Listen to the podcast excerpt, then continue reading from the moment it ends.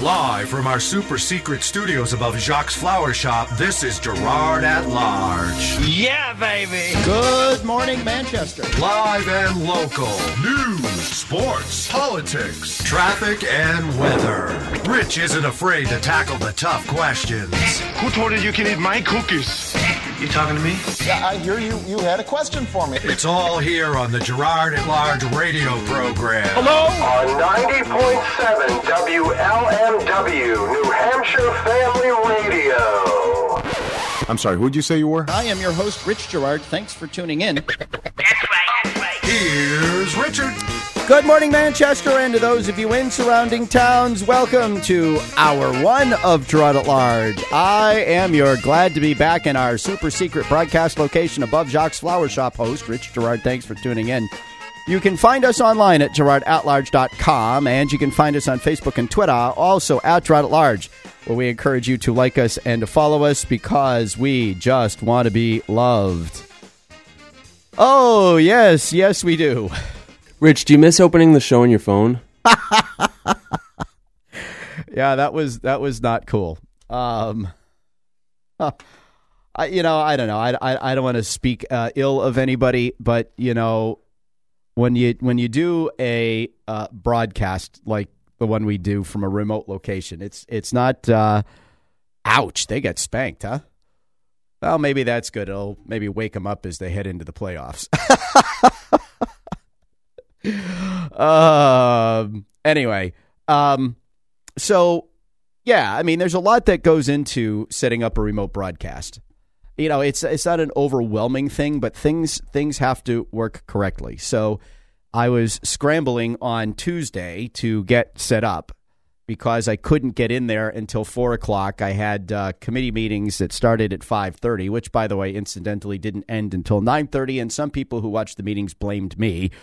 Uh, that's okay. I, I, have a, I have a lot to say, and may, perhaps we'll talk about some of it. I have a lot to say um, when it comes to what we're doing in schools and uh, what the data shows us about what we should be doing, because uh, school districts, Manchester included, have this penchant to jump on the latest fad instead of taking a look at the data. And uh, when I when I see that we have schools doing better than other schools that we are spending enormous amounts of uh, money to pilot programs in,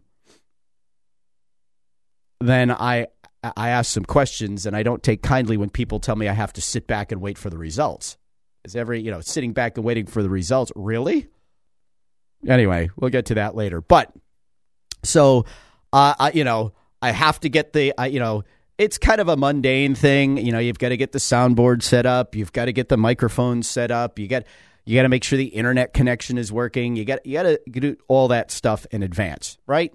So normally when I do an on-site remote, I'm able to get in early so that uh, when six o'clock comes, I've got my news writ- my news read written, um, and I don't have to write the news read on site. I can have it written, but I've got the news read written. I've got the uh, um, setup done. All I have to do is make sure the Skype connection, because when we do this, we connect via Skype, which is uh, which is sometimes a challenge.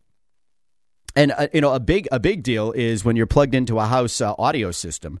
You, you know, you got to make sure you got to do sound checks. You got to do your level. You, you got to check your levels and all this fun stuff. So, you know, as, as I was listening, I've listened to the debate uh, twice since uh, it aired. And when you listen to our audio, you'll you'll note that uh, there are times when um, it's too loud. You know, it's, it's just the sound levels were too high, and that's because um, I was unable to coordinate with the people who were doing the sound when I was doing my setup so that we could get the levels done. We ran into a technical glitch at the beginning of the debate because there was an incorrect setting on what's called the mult box.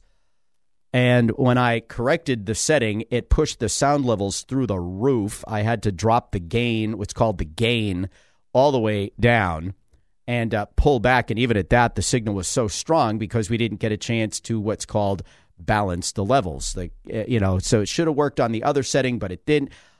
So there were a lot of there were a lot of technical things that go into making sure that the uh, the thing started. And um, you know, I, I- I don't fault the the back room for not wanting to open up at 5:30 or 5:45 so that I could get in there and at least get the sound uh, the Skype connection together with the with the uh, the studio, et cetera, et cetera. But they said they'd be there. Uh, they'd open at six. I figured, well, that's going to be tight. I won't do a news read. We'll run the AFR news at the top of the hour. That five or six minutes should give me enough time to at least connect with Josh and um, be able to come on the air when the uh, when the news is done. They didn't show up and open the doors until six twenty. So that really put us behind the eight ball. So I was doing the first segment of the show from my cell phone in the cab of my truck while I was waiting for somebody to turn on the lights and unlock the doors. And to make matters worse, because this always happens, doesn't it? To make matters worse, what happened? because I don't know if it was a bad transition or what, but I had been uh, uh, tapped into the guest Wi-Fi, trying to get caught up on the news and see what was out there in case I had an opportunity to talk about it. Which, of course, as you know, I did not because it was so busy. I uh, put I put my uh, laptop onto the dock that I had set up with all of the internet and USB connections and whatnot that I needed uh, to run the show, and uh, it crashed. It wasn't quite. It, it, it was kind of like the blue screen of half death. It's the one that says, "Oh, we've encountered a significant error, and we need to shut down and restart." I went, "Oh crap!" So there went another three or four minutes while the computer went through that. So it was just a little frustrating uh, getting it together, and that's why I'm, always uh, careful or always uh, make it a point of uh, praising outfits like the Center of New Hampshire Radisson, which you know knows when to expect me knows what I need, uh, and is just you know, oh, what you want to be there at four thirty in the morning? Sure, just check in at the front desk. You know, and it's a little different there because they it's a hotel. They've got personnel on duty twenty four seven. It's not a big deal, but um, you know, I was I was I was pretty clear that um, all right, they and I, I have the emails. They promised six o'clock. Well, it didn't happen. Well, I was told normally they open at six thirty, so six o'clock was the best concession that they uh, were willing to make. I said, okay, fine. Well, I don't know if they showed up late for six o'clock or early for six thirty, but the lights didn't go on and the doors didn't open until six twenty. And that's why I had the unique experience of uh, starting the show from my cell phone in my car. So, uh, and again, this isn't this isn't a put down. I'm I'm not trying to speak ill. Um, I don't want anybody to be bent out of shape. I'm just telling you what happened and why. Uh, you know, other than that, everybody was perfectly pleasant. Anyway, uh, it was quite a Donnybrook yesterday. We encourage you to listen to it. The funny thing is, is I've listened to it three times, including live, and I pick up something different every time. And I think it's safe to say that um, I, I, it was just amazing to me. Now, that having said, I would not have done some of what uh, Ted Gatsas did in, in, the debate. But you know, it's easy to quarterback those things when you're in the midst of it. It's and it's true when you're in the midst of of, a, of something like a debate, you uh, instinctively hear things that you want to respond to. And those things that you hear are a function of your belief system and all kinds of things that come into it. So while it might have seemed odd that Mayor Gatsas, for example, did not answer Joyce Craig's blistering criticism of the solar array. Remember, two years ago, you know, she criticized him for killing a solar project that he said wasn't good for the city. And he came up with this one and he said it was a great deal for the city, unlike the other one. Remember that? Well, he didn't say that he didn't he didn't go through and defend the details that uh, Joyce Craig criticized. He he kind of changed the topic and he said, "Yeah, this coming from the person who told us it was a great idea, you know, to have education taxes, sales taxes, you know, airport taxes, et cetera, et cetera." Joyce was clearly waiting for that answer, but she blew it. You know, the mayor uh, misspoke. I mean, if you listen to the mayor speak, particularly at a debate, you know, not unusual. Terms get a little jumbled, but he, you know, he he said, "Look, you said they was. I didn't say they were great plans. I said they were great ideas." Because I don't want to discourage people from coming forward with ideas by saying they're bad. Well, she didn't say that at the time. She praised them as great ideas to raise money for the school, uh, for the, you know, for the city. So Ted is being honest about that. But I love the fact that she she hammers him for lying. I didn't say they were great plans. Said they were great ideas. I was like, what? Did I just really hear that? Which tells you what? Uh, you know, it would be entirely inconsistent, by the way, for Joyce Craig, with all of the people who back her and her general political beliefs, to not believe in some sort of broad based tax for New Hampshire. That being said, she's running for mayor. She doesn't have the power to levy a statewide pro, a statewide sales tax or anything like that if she's elected. But it was uh, it was an interesting debate and one that I thought uh, the mayor genuinely had the upper hand. And I thought um, what it what what it really did was reveal things because you know the, uh, the, the the truth is that for Joyce Craig to look at Mayor Ted Gatsas and say, when you were elected, 64% of our kids in the third grade were you know, on grade level in reading. They were proficient in reading, and now it's 28%. Uh, and to blame the failure of our children to maintain their literacy status um, as a, a fault of insufficient, inadequate professional development of our teachers. Well, first of all, do the teachers know how to teach reading or don't they? I mean, how much professional development do you, do you need? I mean, I'm a I'm a you know, I'm a licensed financial services professional. How many times do I need to go through a class to learn about investments or life insurance on an ongoing basis? I mean, I either I either know it or I don't, right? I have to do continuing education, which is what they call professional development in the in the teaching world.